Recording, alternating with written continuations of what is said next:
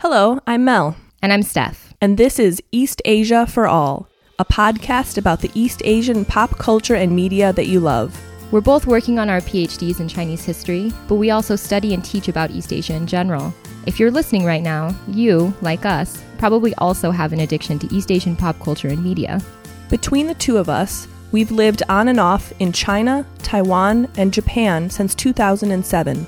So we're taking our love for East Asia, our experiences there, and the knowledge we've gained in the Ivory Tower and making it available beyond our classroom walls.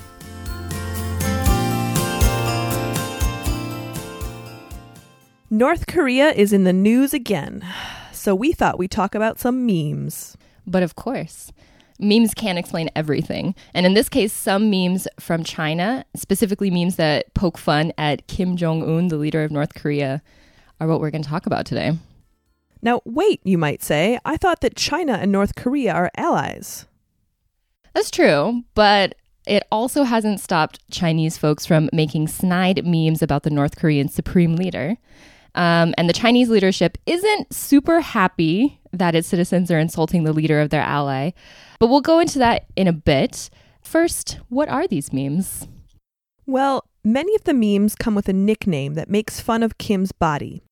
Jinsan Pang, which translates to Fatty Kim the Third. yeah. In Chinese, Jin is how Kim is pronounced. So, Fatty Kim III, the phrase, has been censored by the Chinese government. Yeah, so the search for the keyword Jinsan Pang or Fatty Kim the Third is blocked by Baidu, China's most popular search engine. And I've got to say, in addition to Jin San Pang, I've also heard Jin Pangzi or Fatty Kim. And for his father, Jin Da Pangzi, Big Fatty Kim. Yeah, we should give some context really quickly for folks that aren't familiar with North Korean politics or the Kim family. So, Kim Jong un, current leader of North Korea, succeeded his father, Kim Jong il, and grandfather, Kim Il sung, the founder of the Democratic People's Republic of Korea, or North Korea.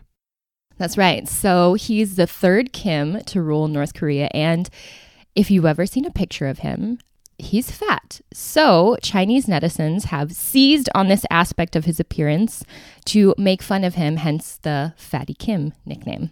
Right. But now, these nicknames, like Fatty Kim III, are blocked. North Korea and China are supposed to be allies, and so as far as the Chinese government is concerned, that means its citizens shouldn't be poking fun at North Korea's leader. Right. So, what's a mainlander to do? Well, now, at least according to some discussions that we've looked at on Reddit, Chinese folks on the internet have been calling him Xinpang to circumvent the internet censors. The character Xin is composed of three Jins, the Chinese word for Kim. It works out really well, actually. Yeah, and it tells you something about the ama- amount of characters in Chinese that if Kim the third is blocked, that Chinese netizens can just switch it to a character made of three Kims or three Jin to circumvent the censorship. It's really innovative of Chinese netizens. Sometimes Chinese netizens will also use homonyms to get around the internet censorship. And Chinese lends itself really well to that because of the tones. So, one of the most popular uses of this is the grass mud horse meme, which is a meme that's sort of protesting and making fun of internet censorship in China. Yeah, so said with certain tones, 草泥马 means grass mud horse. And said another way, it means F your mom. yeah. So that one is um, a classic Chinese meme, and Chinese netizens are very good at getting around internet censorship. Other memes about Kim Jong un don't rely on the nickname Fatty the Third. There's one that's a picture of Kim Jong un dressed up like a pig, and the caption is "你连猪都不如," or "You're not even as good as a pig." yeah. Which could be making fun of Kim's appearance. It also could be a reference to the pig character Zhu Bajie in Journey to the West. And this character, Zhu, is a bit of a lush, but also a hero in his own right. This is kind of an aside, but I'm pretty sure that was it Netflix? There is so um, some Journey to the West retelling that is just like no Chinese folks on, and it might be on Netflix. We can double check that. But Hmm. anyways, so on that particular meme, the the pig meme, you know, it's unclear if the caption is supposed to be Kim's words to the audience or a caption about Kim himself. And there's another one that has a picture of Kim Jong un dressed up as a sort of conquering Roman warrior with the caption, It's lonely when you're invincible, which is possibly a reference to Kim Jong un's political rivals having a tendency to get killed, like Kim Jong nam, Kim Jong un's half brother. And that phrase, you know, it's lonely when you're invincible in Chinese, is actually a lyric from a song in the popular film The Mermaid by director Stephen Chow. So there's this whole network of pop cultural references that are being drawn on here. Not to mention the similarities between that meme and Kim Jong il's song in Team America, where Kim Jong il sings about his terrible loneliness. It's hard being the supreme leader, isn't it? It is. so there's also another meme that takes the Xiaoping or Little Apple song, which is this really, really, really popular song in China a few years ago. And it just has Kim Jong un's face superimposed in various situations that portray him as totally incompetent, incapable, and hapless, like blowing himself up accidentally or something that's very cartoony. And he's he's often paired against Obama, who is portrayed as very annoyed and kind of dismissive, kind of like he's dealing with a petulant child. Which tells you a lot about what the Chinese people making this meme, how they view Obama and Kim Jong Un. Totally. Yeah. I love that, of course, there's a Kim Jong Un meme with the song Little Apple. I think it's required. I think it's Yes, required if yes. it goes viral on the Chinese internet that you have to pair it with that song. yes. yeah, it kind of gets stuck in your head over and over again, right? It's such an earworm. And other memes in this vein are really clever. You know, they make fun of censorship efforts. There's this one meme that we'll link to in the show notes. It uses a movie poster for the um, Japanese anime that came out this year that's called Your Name. It's literally the highest grossing anime in the world and the highest grossing Japanese movie ever in China. Yeah, it was really popular in China, and one clever netizen uh, modified the movie poster for Your Name to put Kim Jong un's head over one of the characters and added a subtitle, Your Name. Now we can't say it. I love it. oh, the memes. But the memes are actually not why North Korea has been in the news lately. Indeed not. About two weeks ago, North Korea conducted a missile test. Which failed, but it was still seen as a belligerent move. So, why did North Korea do that? Well, with Trump's hawkish pronouncements about a potential war with Korea and South Korean elections coming up, North Korea is possibly using its own nuclear programs and missile tests to assert its power in the region. Yeah, if we move past the idea that the North Korean government is crazy or insane, we actually find that there are often logical explanations for North Korea's actions, even if we don't agree with them. Right. North Korea may be ruled by dangerous, corrupt elites who only care about their own power and wealth. Sounds familiar. Yes. but nonetheless, viewing them as crazy isn't the right approach either. In fact, if you look at the history of the Korean peninsula, North Korea's paranoia about outside powers kind of makes a lot of sense. Totally. The Korean peninsula was at the center of power struggles among better armed and wealthier countries for much of its history. Across the late 19th and 20th centuries, at different times, it was fought over by China, Japan, Russia, and later the USSR. Yeah, there were a lot of wars fought over Korea on Korean territory. The first Sino Japanese War in 1894 to, to 5, when it concluded. As the name suggests, it was a war between China and Japan. But they were fighting over control of Korea, and most of the fighting took place in Korea. Right. In the same vein, the Russo Japanese War of 1904 to 1905 also fought over Korea. For those of you familiar with European history, Korea is a bit like Poland. It's always getting fought over by its heavyweight neighbors. Yeah, by World War II, everyone still wanted control over Korea, only now it wasn't only China, Japan, and the USSR, but the US too. And so after the war ended, China and Japan had both been decimated, and they were no longer able to contest control over Korea. So the US and the USSR divided it up amongst themselves at the 38th parallel, which the US chose because they really wanted Seoul on their side in the south, but Seoul is kind of in the middle of the Korean peninsula. But Seoul is just south of the 38th parallel. So just like that, poof, one country got divided into two at a completely arbitrary boundary. Yeah, Kim Il sung, Kim Jong un's grandfather, had spent most of the war fighting the Japanese in Korea and northern China.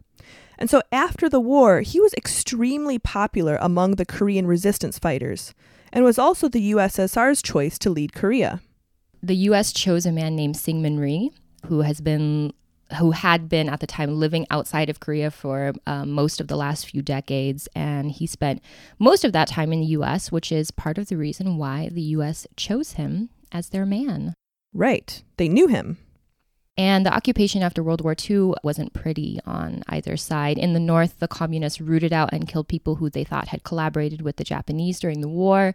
And in the South, right wing nationalists rooted out and killed people they thought were communists or communist sympathizers. The worst was probably the Bodo League massacre in 1950, in which upwards of 100,000 people were killed for being suspected communists or communist sympathizers. And at that point, it began to look more and more difficult to reunify the peninsula. And by 1950, the US backed South was holding elections only for the South, and it became clear that they had no intention of ever reunifying Korea. So the newly minted Democratic People's Republic of Korea, or North Korea, invaded the new Republic of Korea, or South Korea, and the war began. Yeah, the Korean War was brutal so much more so than we generally hear about or acknowledge in the US. There's a great article by Mehdi Hasan all about the Korean War and why it helps explain the current situation of geopolitics in East Asia. And it's titled, Why Do the North Koreans Hate Us? One reason, they remember the Korean War. Yeah, that's a pretty straightforward title. Indeed. Hasan makes a lot of good points. One, that about 3 million civilians were killed, most of them in the north. According to U.S. Air Force General LeMay, about 20% of the North Korean population was killed. 20%! We should probably let that sink in for a minute you know, not only 20% of the population, but the entire infrastructure of the North was wiped out. Cities and towns were totally decimated. In the US, if you talk about firebombing, you think of the US firebombing Germany or Japan during World War II. And if you talk about napalm, most people associate that with the later Vietnam War. But the US Army used tens of thousands of tons, literal tons, of bombs and napalm during the Korean War. So you can understand why the North Koreans might not like the US very much and why they might be a little bit paranoid. Right. The Korean Peninsula has been fought over by bigger powers for the last century or more, and the US committed horrible atrocities during the Korean War. Let's also remember, as The Guardian pointed out pretty recently, that the aggressive posturing that the that North Korea is making may be in reaction to the ways that the US has dealt with other leaders it deemed crazy, like Gaddafi or Hussein. And North Korea has been able to leverage this crazy label to get a fair amount of power over South Korea, sort of playing the crazy card. Also, is it just me or is Kim Jong un like looking like Mao a little bit these days? That hair, that hair so true. So true. that communist style. So I think this conversation it hopefully has helped explain a little bit about North Korea's position and how that position has been informed by real historical experiences and maybe why we shouldn't dismiss North Korea immediately as crazy. That's kind of dangerous to just dismiss Korea and Kim Jong un as crazy. Yeah not that we want to downplay the risks of the North Korean regime and all of the weapons that could be involved, like the nuclear weapons that could be involved in a conflict. But as you said, crazy is definitely not the best way to view the situation. Yeah, yeah. And I think framing it in that way actually makes it, it de- definitely doesn't downplay it. It makes you realize that they have legitimate concerns, just as we do, about instability in that area.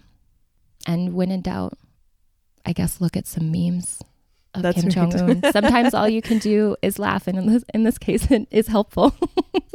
God bless the memes. Thanks for listening.